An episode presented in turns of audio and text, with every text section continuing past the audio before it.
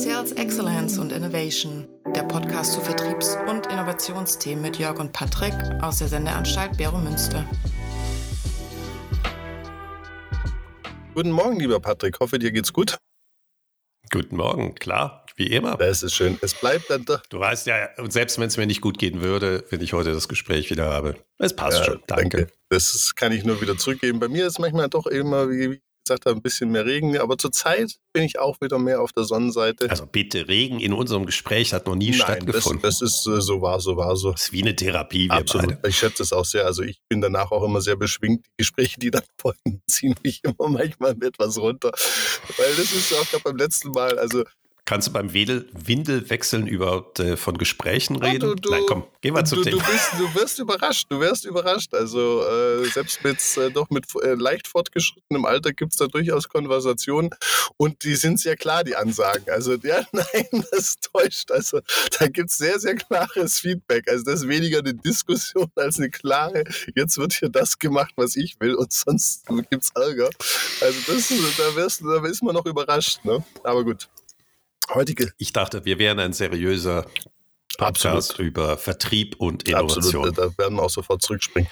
Also heutige Thema, wir hatten ja angefangen mit dem Thema IoT, also ein spezielles äh, Thema, äh, weil ich denke, wir beide ja auch äh, das sehr viel Berührungspunkte mit haben. Letztes Mal haben wir ja gesprochen über Services, Strukturieren, wie sieht es auch in der Geschäftsmodellentwicklung oder im Zusammenspiel aus aus der Gestaltung. Und heute ist ja immer der, die dritte Folge in diesen in unserem Podcast, wo wir dann immer noch mal gucken, was bedeutet dieses Thema jetzt konkret ähm, für den Vertrieb? Und wir können es ja heute auch noch mal auf das Thema IoT, aber ich möchte es gar nicht nur aufs IoT runterbrechen, sondern eben auf allgemein Services. Und für mich so ein bisschen der Einstieg ähm, in, im Serviceverkauf ähm, ein sehr, sehr spannendes Thema. Auch hier höre ich immer wieder von vielen äh, Unternehmern oder Verkäufern, Verkaufsleitern, die mir dann sagen, ja, Herr Staudacher, Ihre Weiterbildung, wer braucht denn das? Ne? Also verkaufen kann man. Ne? Und dann gehe ich immer drüber und sage, okay, zeigen Sie mir doch mal Ihre Dienstleistung oder Services, die Sie anbieten. Und dann schicken die mir die Liste oder zeigen es mir in ihrer Firma. Sage ich, oh, wie geil. Und keines von diesen Services haben sie einen Preis dafür geschrieben, drauf geschrieben. Also das ist schon so, so ein Anfängerfehler, wo ich sage, sehen Sie, und deshalb lohnt sich doch eine Weiterbildung, weil ein Kardinalfehler ist, dass man nichts, was man anbietet, für umsonst anbieten sollte und auf der Preisliste die Services durchaus einen Preis haben sollte. Man muss ja nicht verrechnen, ne? da kommt er sofort daheim, ja, aber es zahlt ja keiner, ja, dann verrechnen Sie es nicht. Aber man schreibt immer einen Preis drauf und du hattest ja beim letzten Mal angesprochen, es gibt ja auch eine größere Schweizer Bank, die gerade strudelt und auch in der Bankenbranche ist es so, ich habe da auch mal ein, zwei Projekte gemacht, die haben halt auch ihre ganzen Services ohne Preise versehen ne? und haben dann nachher versucht, dem Kunden dafür doch Geld äh, abzuknüpfen nach der Bankenkrise. Und das hat natürlich etwas weniger funktioniert, wenn es bisher einfach nur nie einen Preis hatte und gar nicht als Preis wahrgenommen wurde, dem Kunden dann, und selbst wenn es zehn Rappen sind, haben sich Kunden dann relativ schnell beschwert. Also das wäre so mein Einstieg in den heutigen Podcast. Spannend. Ja. Schauen wir mal, wie wir weiterkommen. Ja. Oder wo wir mal wieder andere Sichten drauf haben. Genau. genau. Und für mich ist eben so, so der Einstieg jetzt heute auch nochmal so, wenn ich jetzt ein Verkäufer bin, äh, ich nehme mal den klassischen B2B-Verkauf, Direktverkauf, habe jetzt genannt, okay, ich muss mich mehr mit äh, Service differenzieren. Wir sitzen in der Firma, wir haben ja letztes Mal diskutiert, eben mit Kano, mit Blue Ocean, äh, entwickelt da Services, priorisiert die und gehe dann jetzt zum Kunden, habe eine Stunde, eine Stunde Verkaufstermin. Was mache ich denn jetzt als Verkäufer? Setze ich mich da hin und sage, okay, ich habe ein Produkt und ich habe einen Service, also rede ich jetzt mal eine Dreiviertelstunde über das Produkt und dann hänge ich den Service hinten dran. Rede ich eine Dreiviertelstunde über den Service und hänge das Produkt hinten dran. Oder, da denke ich ja, das wird so deine Antwort sein, ich muss über das Angebot sprechen und über die Gesamtlösung und gar nicht mehr so sehr über die Angebote und die Unterschiede zwischen beiden, sondern eigentlich über den Jobs to be done des Kunden und ihn überzeugen, dass. Ja. Oh. also nicht über das Angebot, sondern das ist, der ist gerade im B2B ist ja die Frage, ist es etwas, was der Kunde versteht und braucht? Mhm. Also wo klar schon in deren Budget drin steht, ich brauche dieses Produkt, dann muss ich ja gar nicht äh, über dieses, zu sehr über dieses Job to be done reden. Mhm. Aber häufig gehe ich ja zu einem Kunden, der vielleicht noch nicht Kunde ist. Und dort muss ich natürlich erstmal über eine gewisse Zeit verstehen, was ist sein Problem. Mhm.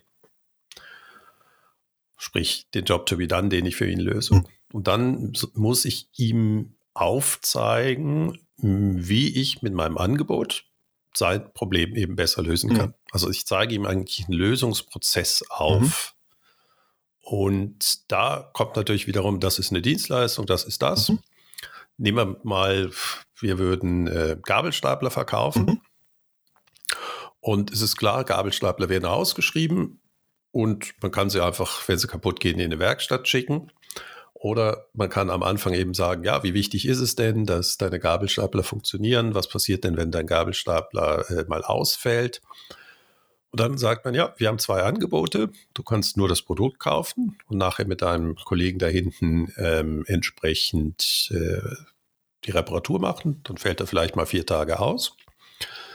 Oder wir geben dir so eine Art Fleet Management. Da wissen wir schon wieder, wo dieser Begriff herkommt dass wir dir einen Gabelstapler mit einer garantierten Verfügbarkeit anbieten mhm. und sagen, ja, das ist, was wir machen. Du kriegst den Gabelstapler geliefert, aber dafür lieferst du uns äh, oder wir gucken, dass äh, die Teile eben äh, rechtzeitig ausgetauscht werden. Mhm. Und da merkst du, da ist schon wieder gar nicht mehr die Diskussion, war das jetzt ein Produkt oder eine Dienstleistung, sondern wir haben ja eine ganz andere Value Proposition schon in diesen, äh, in dieses Gespräch reingebracht. Absolut. Ja, ich, ich, ich möchte eben weggehen eben von Produktverkauf. Klar, wenn er einen Gabelstapler haben will, dann will er ihn haben. Aber ich kann ja vielleicht sagen, hast du dir mal überlegt, letztens ist doch der, dein, dein Alter ist doch da kaputt gegangen. Ähm, da hast du doch so einen riesen Schaden gehabt. Nicht, weil der Gabelstapler teurer ist, sondern du konntest die zwei Lieferungen ja nicht rechtzeitig äh, rausbringen und hast so viel Konventionalstrafe mhm. gebracht. Und das ist eben den Job to be done zu verstehen, in der Tiefe, dass es eben nicht um Material Handling, also Materialbewegung geht, sondern der ober- oder übergeordnete Job, den ja ein Gabelstapler löst, indem er eben Material bewegt, ist, Aufträge zu erfüllen. Mhm. Und dann kann man sagen, okay, hast du dir dieses Angebot mal überlegt, das könnte doch viel besser passen. Und dann kommt natürlich wieder, yeah, aber ich will doch einen Gabelstapler kaufen. Dann kannst du sagen, ja, wir haben dann zum Beispiel eine Probemöglichkeit, dass du drei Monate äh, das neue Angebot nutzt. Mhm.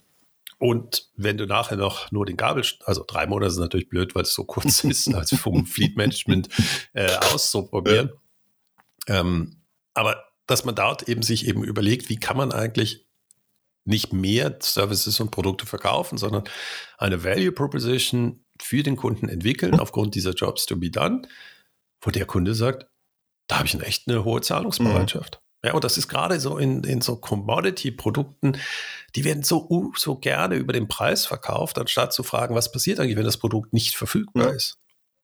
Also da bin ich absolut bei dir. Das ist ja dieses auch im, im Verkauf, sag mal, Consultative Selling, also dieses äh, nicht eben Standardverkaufsansatz. Hier ist eine Broschüre. Hier ist Moment, Consultative Selling, das ist stundenlang reden. Ich habe wirklich diesen Gabelstapler hätte ich dir in einer Stunde verkauft. Das, ja. ja, weil ich einfach in dem Gespräch natürlich so Ansatzpunkte sage. Mhm. Und natürlich könnte dann die nächste Sache sagen, ja, aber ich weiß noch nicht. Und sagst, das kann man sagen, ja, wir haben übrigens einen weiteren Service, mhm. dass wir deine bestehenden Gabelstapler mit dem GPS-Tracker versehen mhm. und zum Beispiel gucken, wo, wie fährst du. Das kostet dich 4500 mhm. pro. Mhm. Damit kannst du deine Logistikketten optimieren. Mhm, mhm, mhm. Aber ich lasse mich dann gleich dafür bezahlen. Und dann kannst du natürlich sagen, ja, weil du hast gesagt, überall muss ein Preis dran, aber man muss ja nicht verrechnen. Also sagen, ja, wir bieten dir das an, dann hast du wirklich schon eine gute Übersicht. Das kostet dich so viel. Wenn du dann aber das Fleet Management von uns nimmst, dann ist das inklusiv. Mhm, genau. Aber für mich nochmal jetzt aus der Vertriebsperspektive ähm, ist es ja so, dass die meisten Firmen aus dem Produktverkauf kommen. Ne? Die haben jetzt auch Mitarbeiter, die sind 10, 15 Jahre in der Firma, haben bisher Produkte verkauft. Den Service hat man immer so ein bisschen mit range, hängt oder hat den halt so gehabt und manche haben den halt genutzt, manche haben den nicht genutzt. Wie gesagt, oftmals gar nicht verrechnet. Ne? Also das ist Wahnsinn. Ich habe jetzt wirklich so eine äh, Masterarbeit, da geht es um Holzkleber. Ne? Und äh, die haben bisher Schulungen angeboten für umsonst und haben dann rausgemessen äh, mit Conjoint, ähm, dass die Kunden teilweise 1000 Franken für eine Schulung zahlen würden. Und wenn man sich jetzt überlegt, die haben doch ein paar Kunden, da, da kommt, also da wirst du jetzt nicht Millionär mit, aber da werden halt diese Services, die, die wurden bisher einfach immer so unter der Hand weggegeben. Und jetzt das, was du ja sagst, die, diese Umstellung, das haben jetzt alle intellektuell verstanden. Und jetzt merke ich halt, jetzt tun sich die Vertriebler aber brutalst schwer, die, die irgendwie dieses ganzheitliche oder auch mehr über den Service zu kommen und, und, und, und diese Umstellung. Und da sehe ich wirklich viele verzweifelte Gesichter. Viel, ich sehe auch viele Verkaufstrainer, die sich gerade eine goldene Nase verdienen, äh, mit ganz vielen so Seminaren, wo die dann alle über Kohle laufen und irgendwie an diesen Services äh, lecken. Aber es ist eine Herausforderung. Aber nehmen wir dieses Schulungs, nehmen wir dieses Schulungsbeispiel. Ja. Wenn, also Müssen wir für alles immer Geld nehmen oder muss, muss die Gesamtkundenbeziehung stimmen? Und ich hatte ähm, eben letztens mit einem Sony-Manager ein sehr langes Gespräch, aber das ist eben die 80er und nicht mehr die heutige Zeit. Die heutige Zeit wäre, würde genauso denken wie du. Die Schulung muss sich auch als Profit Center rechnen. Mhm. Und dann biete ich das an. Nee, das ist nicht mein Punkt, sorry, das war jetzt nicht mein Punkt. Ja, ja aber, aber, ja. Ich, aber, das, aber, dazu kann das ja. führen. Ähm, weil der Controller natürlich sofort sieht, ui, das muss ich dann für sich rechnen und versucht dann auch noch über Conjoint rauszufinden, was die maximale Zahlungsbereitschaft ist. Die Frage ist, kann ich eine profitable Kundenbeziehung aufbauen und diese Schulung nutzen, um zum Beispiel einen Login-Effekt beim Kunden aufzubauen? Ja. Und der Sony Manager hat das sehr schön gesagt. Damals, wann war das Buch mit diesem äh, 95, was, du, was ja, wir letztes Mal erwähnt 95, haben? Ja. Und die haben was einen ganz anderen Approach gehabt. Da ging es darum, wenn ein Fernseher kaputt ging, sollten sie dem Kunden dafür Geld ne abnehmen, ja oder nein? Natürlich, äh, wenn er irgendwie zehn Jahre alt ist und sie können den flicken, haben sie Geld genommen. Aber sie haben sich immer an, überlegt, wie viele weitere Produkte hat der von dem? Mhm. Und er sagte, das ist heute komplett vernachlässigt worden, weil Sony war in den 80er Jahren ungefähr wie Apple man war so Sony-Fanboy und man hatte so 10 Produkte, 15 Produkte. Das heißt, das eine Produkt, ja, da hätte man Geld für nehmen können. Oder man verkauft die nächsten fünf Geräte schon durch die Wartung. Mhm. Und sie haben sich eben, oder er hat die Organisation übernommen, als eben für alles verrechnet wurde. Und plötzlich hat man eben ganzheitlicher gedacht. Aber das ist eben genau der entscheidende Punkt, dass man eben nicht diesen Service irgendwo ohne Preis gibt, sondern sich überlegt, wie muss ich den aufbauen, dass vielleicht, nehmen wir diesen Holzkleber, dass nachher diese äh, Holzbauer oder die äh, Schreiner gar keine Lust mehr haben, irgendeinen anderen Kleber zu mhm. nutzen. Vielleicht kann ich ja in meiner Formulierung etwas einbauen, was den Schreinern einen Wettbewerbsvorteil gibt, wenn sie in dieser Schulung waren. Mhm. Und nur wenn Sie diese Schulung begriffen haben, können Sie meinen Kleber verwenden, aber nie wieder wegnehmen. Ja. Nee, da bin ich absolut. Ja, und das ist eben diese Hiltis, das ist diese Geberit, diese Schulungen, die um diese Produkte sind, die müssen so eng miteinander verknüpft sein. Mhm. Ähm, und natürlich sollte man, ein, damit kein Missbrauch von Schulungen erfolgt, sollte man einen gewissen Grundvieh geben. Mhm. Aber man kann das ja auch zum Beispiel koppeln mit Zertifikaten. Mhm. Also man kann ja einer Schulung dann Wert geben, wenn man den Mitarbeiter ein Zertifikat gibt, was im Arbeitsmarkt nachher zum Beispiel einen Wert mhm. hat. Ja, also da, da mache ich, dann mache ich aber plötzlich aus der Ausbildung, die als Service ist, ein fast ein eigenes Produkt. Genau. Das sehen wir zum Beispiel bei Geberit, die haben ähm, in Ländern, wo es keine ähm, Lehrlings-, Meister, Geselle-, Meisterausbildung gibt, sind die diejenigen, die garantieren durch ihre Ausbildung, durch ihre Zertifikate, dass der Installateur weiß, was er tut. Cool. So, und das ist ein Marketinginstrument, aber da steht dann auch drauf Giberit Certified. Mhm. Und das hat natürlich wiederum einen Wert, dass da nur Geberit-Produkte bitte verkauft werden. Ja. Das, ist, das ist dieses durchgängige äh, Kundenerlebnis und ich habe keine Ahnung, ich gehe mal davon aus, dass sie Geld nehmen. Das ist ja allein schon, wenn du irgendwelche Unterkunft buchst oder so, dann kannst du das als Vieh nehmen. Aber das ist äh, eben der Login ist entscheidend. Ja, da bin ich absolut bei dir. Du bist jetzt da in die Richtung, finde ich eine tolle Sache, machen ja auch die Softwareanbieter. Ne? Musst ja dich über Microsoft da zertifizieren lassen und kriegst dann so ein, so ein Scheinchen drauf. Also gerade in der Softwarebranche ist das ja heute fast schon Standard.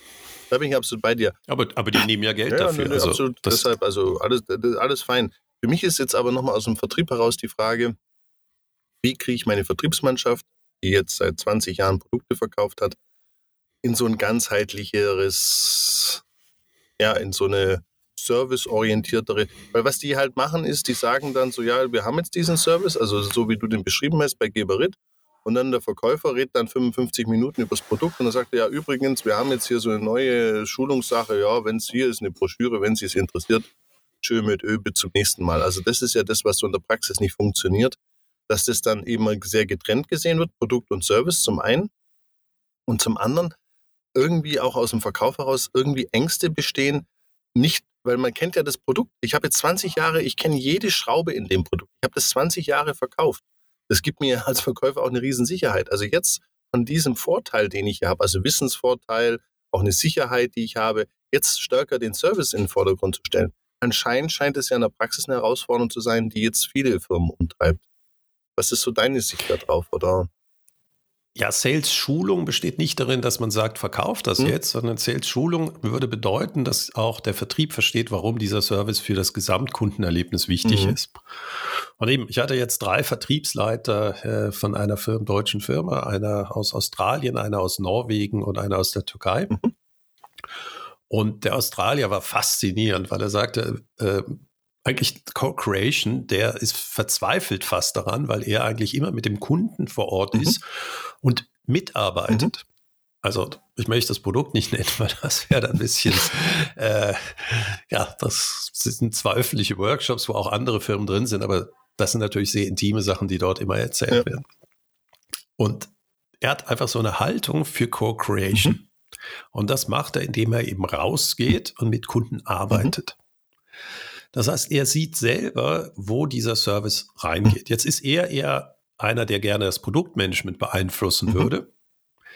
Aber man kann es natürlich auch umdrehen, dass das Produktmanagement, wenn es dann ein ganzheitliches Angebot geschnürt hat, eine Ausbildung für den Vertrieb nimmt und zum Beispiel sagt, du, wir haben da drei gute Kunden, ihr macht mal einen Tag Shadowing beim Kunden.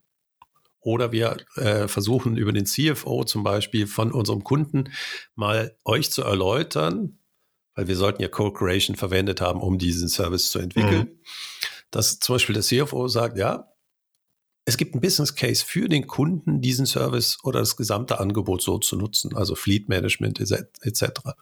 Und dann nimmt der Vertriebler automatisch, versteht er, dass der Kunde das ja will, wenn ich es richtig verkaufe. Mhm. Also auch der, der Vertriebler ist ja ein einfach strukturierter Mensch, wie wir alle, und sucht, sagt, welchen Job to be done kann ich mit diesem Service beim Kunden wieder besser mhm. lösen mhm. oder auch für sich selber. Ja, das heißt, natürlich sollte man auch äh, die Anreizsysteme ändern. Mhm. dass der Vertrieb funktioniert eben auch nach Anreizsystemen und dann muss man gucken, ähm, verdient er auch was dran. Mhm. Aber wenn er versteht, dass diese ganzheitliche Sicht auch aus Kundensicht besser ist, und das wird häufig nicht vermittelt. Dem wird einfach ein Produkt aufgedruckt, der jetzt Service heißt und verkaufst, mhm. anstatt zu fragen, ja, was musst du machen im Vertrieb, dass der Kunde sagt, wow, geile mhm. Idee. Ja, was ich auch so merke, ist, ähm, und, und das geht ja so in, auch in deine Richtung, der Vertrieb ist eigentlich überhaupt nicht geschult auf dem Thema Geschäftsmodell und ja, der ist auch noch nicht mal auf Jobs to be done genau. geschult. Der ist nicht mal geschult, ähm, der, der ist im Abverkauf, aber fragt nie, wofür das eigentlich verwendet genau. wird. Ich meine, deswegen diese eine Stunde, gib mir zehn Minuten, um zu verstehen, was das wirkliche Problem ist und dann verkaufe ich nicht ein Produkt, sondern eine Lösung. Mhm. Und der Kunde denkt, ja, das ist genau ganz spezifisch auf mich aufgebaut. Genau. Also das, das, das sehe ich als eine äh, wichtige Sache, eben, dass man da auch in der, in der Weiterbildung oder in der Ausbildung ähm, eben nicht nur wieder den Leuten klar machen muss, das bringt einen Mehrwert, weil das machen die ja schon. Also die gehen in eine Firma, also so, aber so äh, auf den Kopf gefallen ist ja dann auch keiner. Die zeigen ja auf, das ist ein Mehrwert, das ist unsere neue Strategie. Was ich merke, ist im Vertrieb, dass es fehlt dieses Verständnis, dieses strategische Verständnis. Und was ich auch merke, ist dann der zweite Punkt, die Marke der Firma unterstützt es nicht. Was ich ganz oft erlebe, man, man twistet zwar und geht mehr Richtung Service, aber auf der Webseite, auf der ganzen Art, wie man kommuniziert, ist es immer noch sehr stark Produkt. Das heißt also, der Vertriebler erlebt auch in der eigenen Kommunikation der Firma diesen Wandel nicht, den er eigentlich als erster gehen soll. Und die ganze Kommunikation, der ganze Auftritt der Firma ist eigentlich noch total im 18. Jahrhundert. Und vielen Firmen fällt es anscheinend gar nicht auf, dass sie auf der einen Seite vorne am Kunden über Services reden und über diesen Mehrwert und hintenrum, wenn du auf die Webseite, Broschüre, Messestand gehst, stehen da wieder nur die Produkte und die 500 Varianten und die 5000 Features. Also das ist auch was, das so aus der Markenführung heraus oder der strategischen Positionierung heraus Kommunikation. die Firma das irgendwie nicht mitgeht. Das ist auch so ein Fehler, den ich ganz, ganz oft erlebe. Du sprichst mir natürlich äh, extrem aus dem Herzen, weil Geschäftsmodell denken heißt ja über alle Komponenten, Elemente eines Geschäftsmodells sollte eine gewisse Ähnlichkeit herrschen. Genau. Und was du natürlich beschreibst, ist der klassische Silo-Ansatz. Ja. Ähm, da macht Produktmanagement irgendwas, äh, presst dann den äh, Vertrieb dazu, aber man hat die Value Proposition, die der Vertriebler versucht zu vermitteln, zum Beispiel gar nicht in der Firma genau. verankert. Genau. Ja, das heißt, Marketing und Sales hat das, äh, oder Marketing.com äh, hat das gar nicht mitbekommen. Ja. Ähm, der CEO kann immer noch über Spaltmaße reden, ja. ähm, weil er daherkommt. Äh, diese Änderung kann ich ja nicht über den Vertrieb anfangen. Ja. Sondern das beginnt ja sehr früh. Warum ist das wichtig? Äh, was hat der Kunde davon? Das ist ja. Aber eine, soll das jetzt da das muss ja in der, in der internen Kommunikation ja schon extrem früh einsetzen. Ja, aber das ist das Spannende, Patrick, bin ich absolut bei dir. Aber das ist genau das, was nicht passiert, sondern das ist das, dass der Vertrieb man sieht aus dem Vertrieb heraus, hey, da ist Service, das ist wichtig und fängt im Vertrieb an, praktisch das, die, die, die, die Value Proposition der Firma zu verändern. Und der ganze Rest zieht man wie so ein Riesentanker hinterher.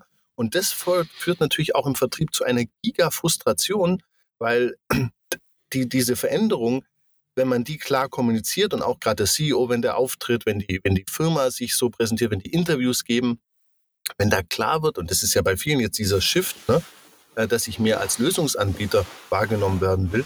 Aber wenn man sich dann konkret den Alltag dieser Firma anschaut, die Touchpoints, wir, analysieren das ja dann auch immer, dass sie sagen, sag hier, bei 80 Prozent der Touchpoints redet ihr immer noch über die Produkte. Und der arme Vertrieb da draußen soll jetzt über irgendwie Consultative Selling Lösungen anbieten, Systemverkauf und irgendwas.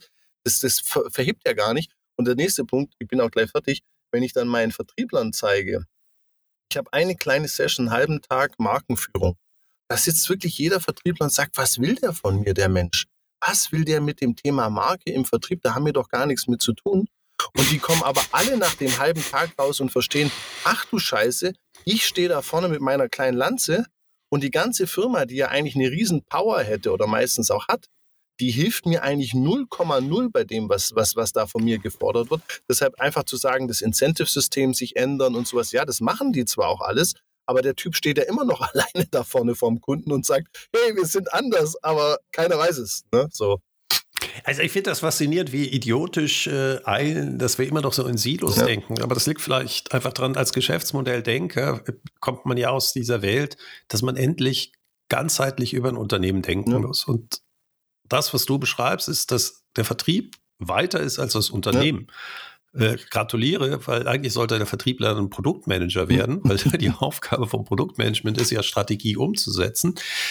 Man fragt sich, hm, warum ist das eigentlich noch gar nicht in der Strategie drin? Geschäftsmodelldenken kommt ja nicht aus dem Vertrieb, kommt ja auch nicht aus dem Marketing, sondern es kommt aus dem strategischen Management, wo wir eben komplett den Kunden vergessen haben und eigentlich nur noch Einzelteiloptimierung gemacht ja. haben, weil die Branche als Struktur klar war und der Rest können wir dann eben Kostenführerschaft oder Differenzierung aufbauen aber dass eben die Durchgängigkeit einer Veränderung auf allen Elementen sein muss. Das ist ja die Grundidee. Mhm. Ja, das heißt, wenn der Vertrieb eben merkt, ah, das ist Service, dann ist die Frage, wie kommt, dann sind wir bei Co-Creation. Wir vorher bei Co-Creation gesagt haben, hey, der Vertrieb kann das ja gar ja. nicht. Äh, bringst du jetzt einen Fall, wo der Vertrieb eigentlich weiter ist als der Rest? Ich sage nicht, was, das wäre jetzt die Aufgabe, ja. das wäre jetzt die Aufgabe vom Vertrieb eben, jetzt hat er da was, kann er eigentlich auch den, den CEO motivieren oder wer auch immer die Strategie entwickelt, dass das eben überall kommuniziert mhm. wird.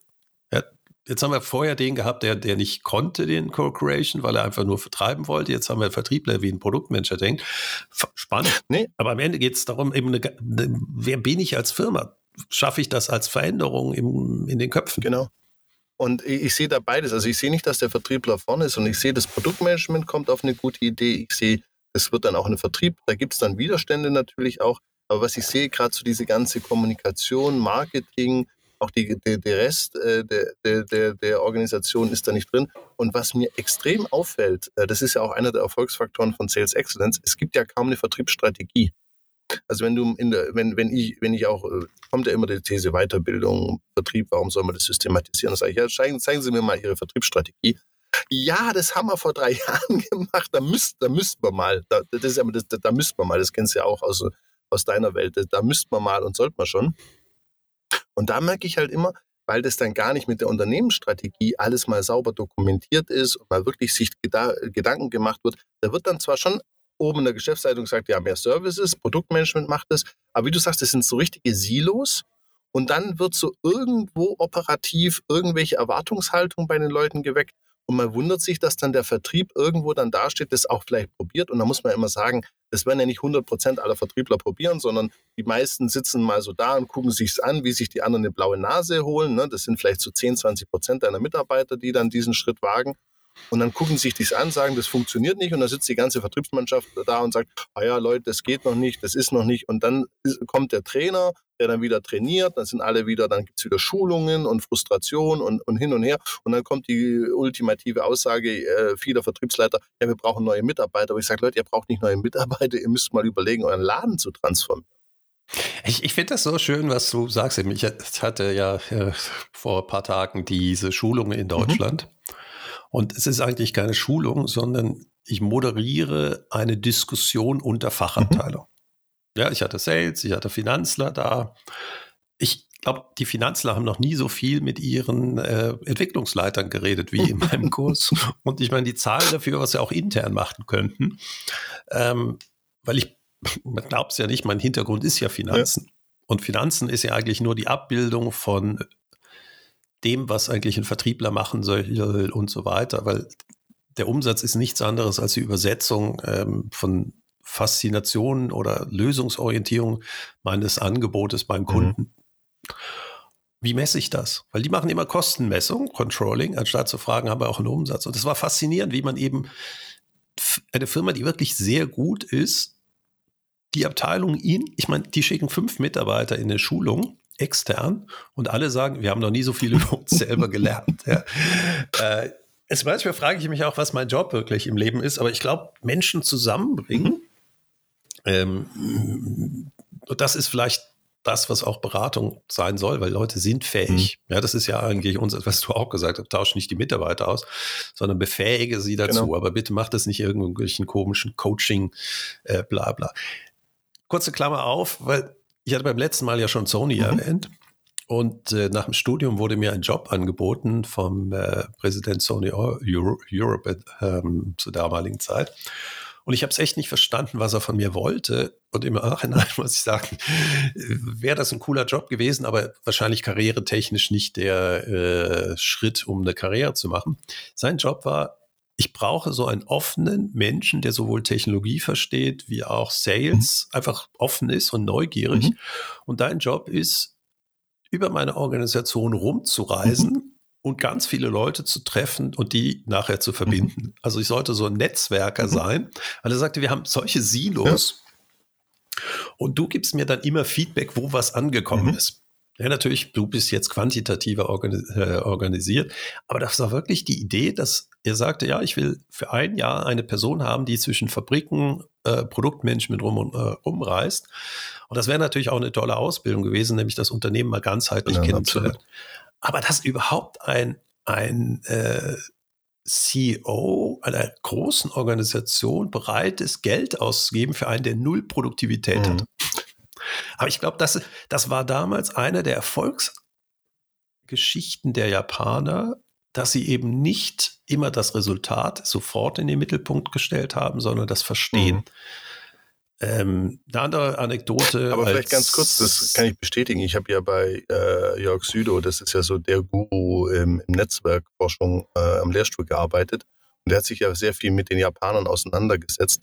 Und da kommt ja dieses Boundary Spanner her, ähm, dass man eben Personen hat. Okay. Die, Kannst du das auf Deutsch mal kurz erklären? Boundary äh, Spanner. Boundary Spanner, ähm, was sind das? Also Grenzübergreifend. Brückenbauer oder äh, yeah. Netzwerker in Unternehmen. Und dass es diese Rollen braucht, klar, ähm, jetzt äh, auch äh, bei Sony, äh, ja auch aus dem Hintergrund heraus, ist ja auch ein Konzern gewesen, ne? also äh, größere Be Bereite.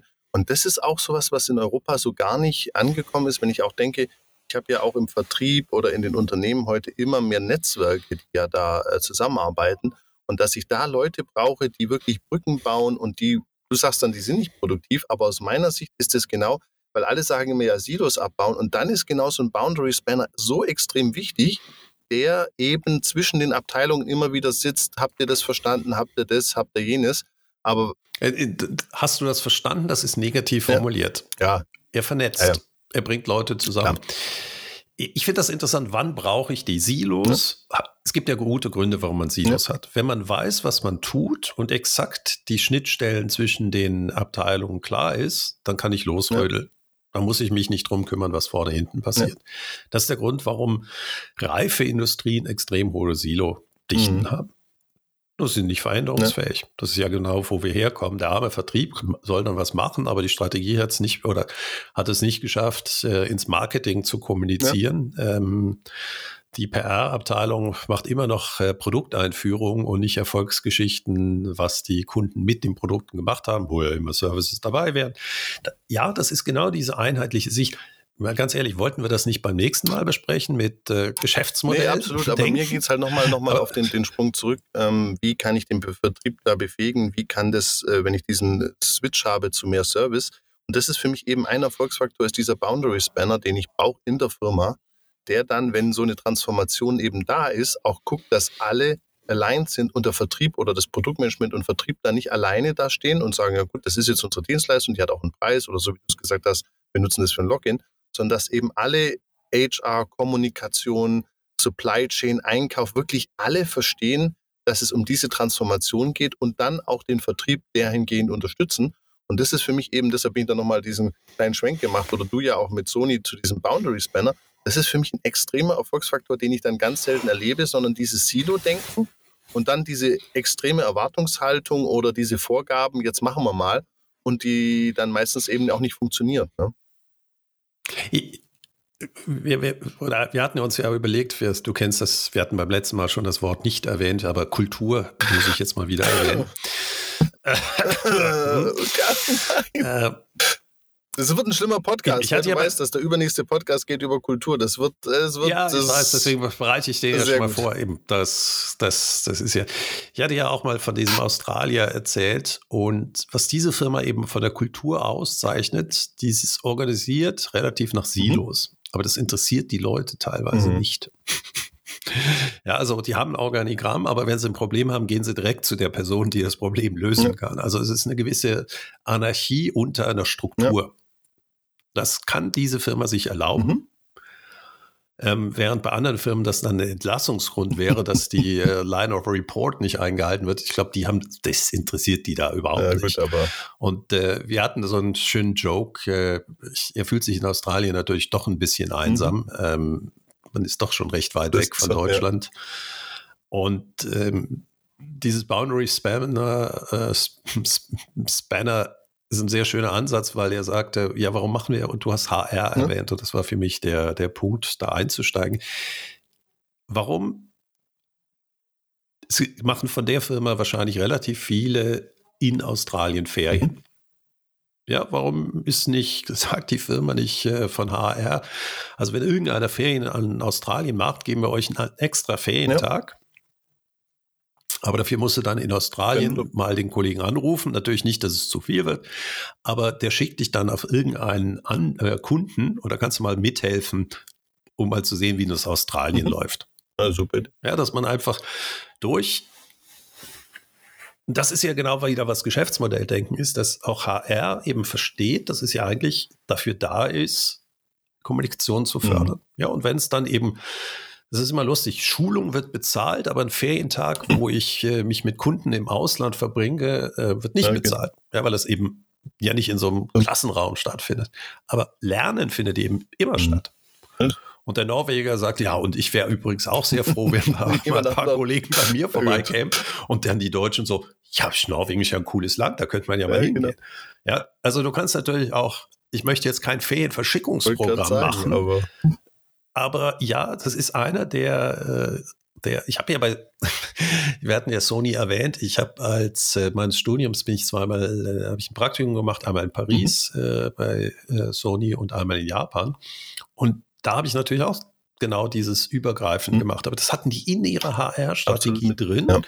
dass man eben Job Rotation macht, genau. dass man nicht an einer Stelle bleibt, dass dieses Silo-Denken.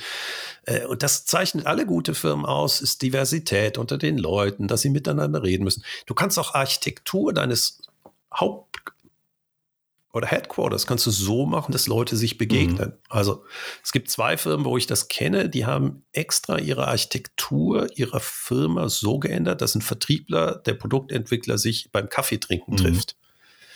Das ist einerseits war das die Phonak, die äh, extra teilweise Abteilungen so gesetzt haben, dass wenn die untereinander reden wollten, die Abteilung, dass sie bei einer anderen Abteilung vorbeigehen mhm. mussten. Okay. Ja, ja, du kannst auch. Wir unterschätzen die Wirkung von Gebäuden auf Kommunikation. Mhm. Wenn jeder nur in seinem eigenen Gebäude weit weg ist und man dann noch Teams hat und so weiter, oder man versucht so ad hoc Meetingplätze zu das haben. Und und das andere Gebäude, was ich hatte, wo das auch passierte, war äh, SAS Headquarters. Mhm. Das war ähm, Scandinavian mhm. Airline System. Die haben wirklich Brücken gehabt über ihren Korridore oder ihren Atrium mhm. äh, mit Kaffeemaschinen drauf, dass sich dann die Leute trafen. Also Sie haben einfach gesagt, ich habe keine Ahnung, was entsteht, aber Sie sollten mal miteinander reden. Also das ist auch ein guter Punkt. Jetzt möchte ich noch so äh, als, als letzten Punkt bringen, wir haben ja auch das Service-Thema jetzt äh, im One-to-One. -One. Was ist denn, wenn das über den Handel geht? Weil ich erlebe das natürlich jetzt auch oft, dass die Firmen sagen, okay, wir wollen mehr Service anbieten. Also nehmen wir Beispiel Backofen, ne? ich mache da mehr so IoT rein und so. Und dann habe ich jetzt den Handel und die Mitarbeiter, die das überhaupt nicht verstehen, soll ich die schulen, die sind dann auch frustriert gehe ich direkt, das beim letzten Mal ja Push und Pull, ne, gehe ich direkt an Endkonsumenten, hämmer ich dem das ein, dass der das dann nachfragt, äh, äh, gebe ich dem Handel Geld, schule ich dem Handel Geld. Wie ist da so deine Sicht auf dieses Thema, wenn ich jetzt Services über den Handel oder mich differenzieren möchte und den Handel dann mitnehme? Diese zwei- und dreistufige Hand äh, oder Vertriebssysteme sind für mich eine der größten Rätsel der mhm. Welt auf der einen Seite extrem erfolgreich mhm. äh, in Zeiten, als äh, die Kommunikation eben nur über die Handelspartner funktioniert mhm. hat. Also es gab Gründe, warum wir die AMAG als Generalimporteur hatten, dass wir darunter wieder dann irgendwelche VW-Händler hatten. Ähm, man hat es hoffentlich fast gehört, dass ich da tief durchatmen muss wenn dann dieser Händler auch noch andere Produkte von anderen Firmen hat, hat er ja eine Variantenvielfalt, wo man sagt, wie soll denn in Gottes Namen dieser arme Händler die Value Proposition, die ich ja eigentlich habe, weitergeben? Mhm. Für Commodity-Produkte ja, dass die nicht erklärungsbedürftig sind, das kann man machen, da kann man irgendwelche Produktfeatures dran schreiben und dann äh, werden die ausgesucht. Aber wenn du dann so, ja, der Backofen, der vernetzt ist und Kochrezepte und ich muss den Endkunden erreichen, ich meine, wie soll denn der arme Handinstallateur überhaupt noch da wissen, was er eigentlich dem Endkunden vermittelt? Mhm. Und das sehen wir, je komplexer ein Produkt wird und sobald eben gewisse Softwarekomponenten drin sind, funktioniert das fast nicht mhm. mehr. Also das wäre für mich mal äh, hochspannend, wenn wir einen äh, mal dazu nehmen würden, der eben das genau macht, weil der Endkunde ja teils viel besser vorbereitet ist über das Produkt genau. durch das Internet mhm. und dann kommt ein Vertriebler, der keine Ahnung hat. Äh, ich, für mich einer der ganz großen Fragen, wie wir das machen. Ich habe noch keine Lösung gesehen. Ich glaube, das steht bei jedem, der diese Handelssysteme sehr erfolgreich nutzt, steht auf der Agenda. Mhm. Ähm, du kennst mein Beispiel immer von der Heizung. Wir haben Top-Heizung von der Hardware her, äh, Wärmepumpen und so weiter. Aber das trifft dann Installateure, die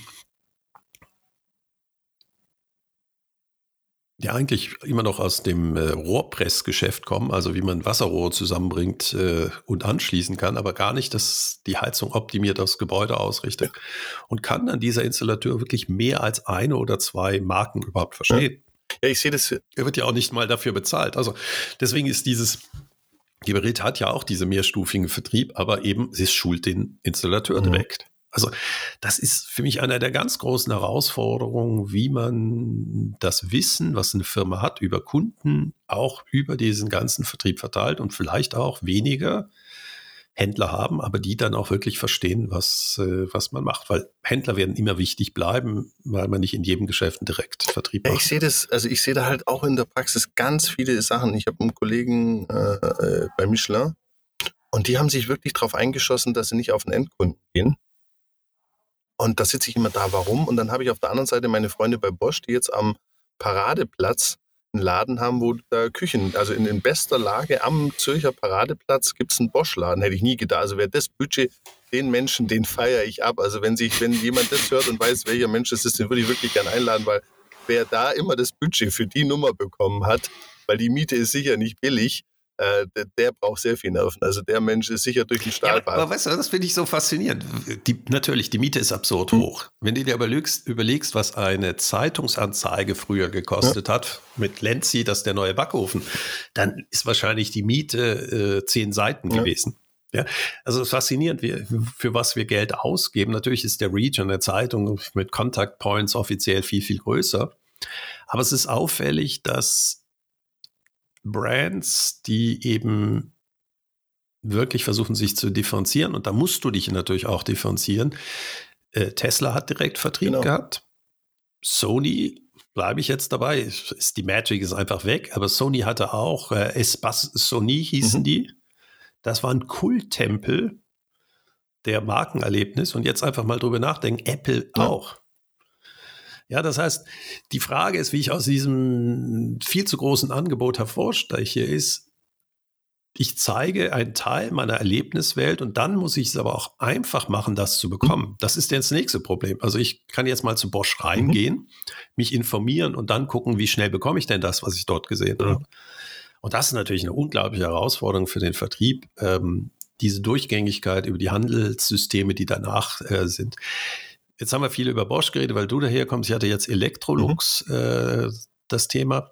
Da, die kaufst du eigentlich auch über den Handel. Mhm. Aber ich bin zum Beispiel positiv schockiert gewesen, wie gut also die Webseite ist so okay, mhm. ähm, das könnte man noch kundenzentrierter, also endkundenzentrierter machen äh, mit den Suchfunktionen, aber wie gut der Support funktioniert, wenn man eine Frage okay. hat. Also wirklich, da, da ruft man an und irgendwie fünf Minuten später kriegt man ein Callback von der Person, die wirklich weiß, was sie tut. Mhm. Die Webseite auswendig kann und dich dann eben fragt, ja, also übrigens, das würde ich nicht machen in der Mietswohnung. Ah, das wäre aber möglich. Ah, das haben wir leider nicht, aber da könnte ich in die Kombination anbieten und du denkst so, wow, das ist nicht eine Webseite, das ist wie ein exzellenter Vertriebler, und der sitzt wahrscheinlich in irgendeinem Homeoffice, die Füße auf dem Tisch und hat sein ganzes Know-how, kann an viel mehr Leute vertreiben, als er was Aber er das ist doch genau der Punkt. Da sind wir ja beim D2C. Ich habe eine Webseite, ich habe vielleicht ein paar Pop-Up-Stores, ich, ich habe ja immer noch meine Frust und wie sie alle heißen, ne? wo die Sachen ja auch drin rumstehen können. Also ich bin jetzt ja gar nicht so hardcore und sage, äh, man muss das abschalten.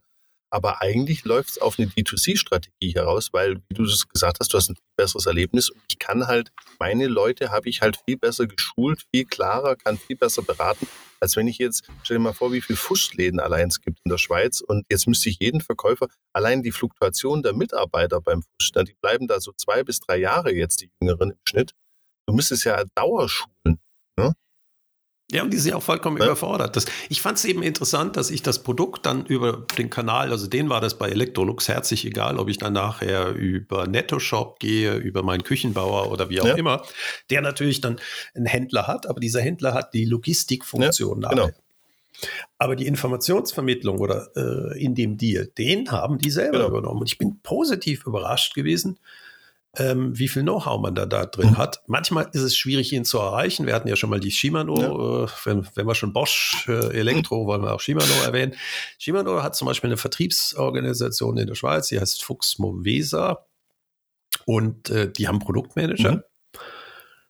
Ähm, die habe ich ja, wir haben die erreicht. Also mit denen kann man mhm. reden. Die waren leider dann wiederum frustriert, weil äh, Japan nicht liefern ja. kann. Aber da merktest du, das sind Menschen, die die gleichen Fragen mhm. haben und die, das ist aber auch genau die Rolle, weil natürlich ein japanisches Unternehmen den Schweizer Markt jetzt nicht in der Tiefe verstehen mhm. kann. Sie waren einfach frustriert, dass ganz normalste Anfragen ähm, einfach auch noch nicht äh, verstanden ist. Aber es liegt auch daran, dass das Produkt für eine Hardwarefirma äh, wie Shimano doch eben ein bisschen Serviceorientierung ja. hat. Also es ging um die Frage, kann ich äh, äh, den Zustand meiner Batterie über Software auslesen? Ja, es ist interessant. Ich als Kunde frage nach dem Service und den gibt es ja. nicht. Genau. Ja, das ist eben auch spannend, dass wir, dass Kunden eben plötzlich nach Services fragen, die vielleicht noch gar nicht angeboten ja. werden. Da wir wissen eben, so eine Batterie hat eine Firmware, die kann ich verdammt nochmal auslesen. Ja. Und äh, da muss es doch was geben. Ja, es gibt irgendwo in irgendeinem App Store von Apple gibt es eine App, äh, die das kann. Habe ich leider nicht installiert. Okay. Aber wenn wir es nochmal zusammenfassen heute, also für mich so drei Punkte. Einmal die ganze Firma strategisch muss, es kann nicht nur der Vertrieb diesen Transfer machen. Dann so dieses Boundary Spanners, du hast es ja auch nochmal gesagt, auch die Architektur, also die, die, die Verbindungen schaffen. Das gilt ja für viele Themen, aber für mich gerade halt da. Und der dritte Thema, ich glaube halt schon, äh, was ich jetzt so sehe, dass äh, D2C nicht ersetzt. Also ich, ich bin da auch, wir, wir, wir neigen, halt immer so hier so dieses Entweder-Oder, ist ja immer schwarz und weiß. Diskussion habe ich gar nicht sondern für mich ist einfach, ich muss im D2C einfach stellar gut sein, weil mich auf den Handel zu verlassen, um noch komplexere Services zu verkaufen, plus dem Produkt, das ja auch immer mehr Features hat, das ist für mich nicht die richtige äh, Situation. Und ob da eine Firma sagt, okay, wir machen nur D2C oder wir machen das parallel, das ist mir eigentlich relativ wurscht. Das ist natürlich auch mit dem Handel immer eine, eine kappelige äh, Diskussion. Aber für mich ist eigentlich auch so, dass ich mir klar sein muss, wenn ich mehr in Service gehe, dann ist das Thema D2C, Direct to Consumer, einfach ein Thema und sonst wird das extrem schwer. Ich fände es noch schön, dass du das sagst, ähm, weil dann kommst du eine Firma wie Digitech mhm. und zeigt dir auf, wie gut dein Service mhm. ist.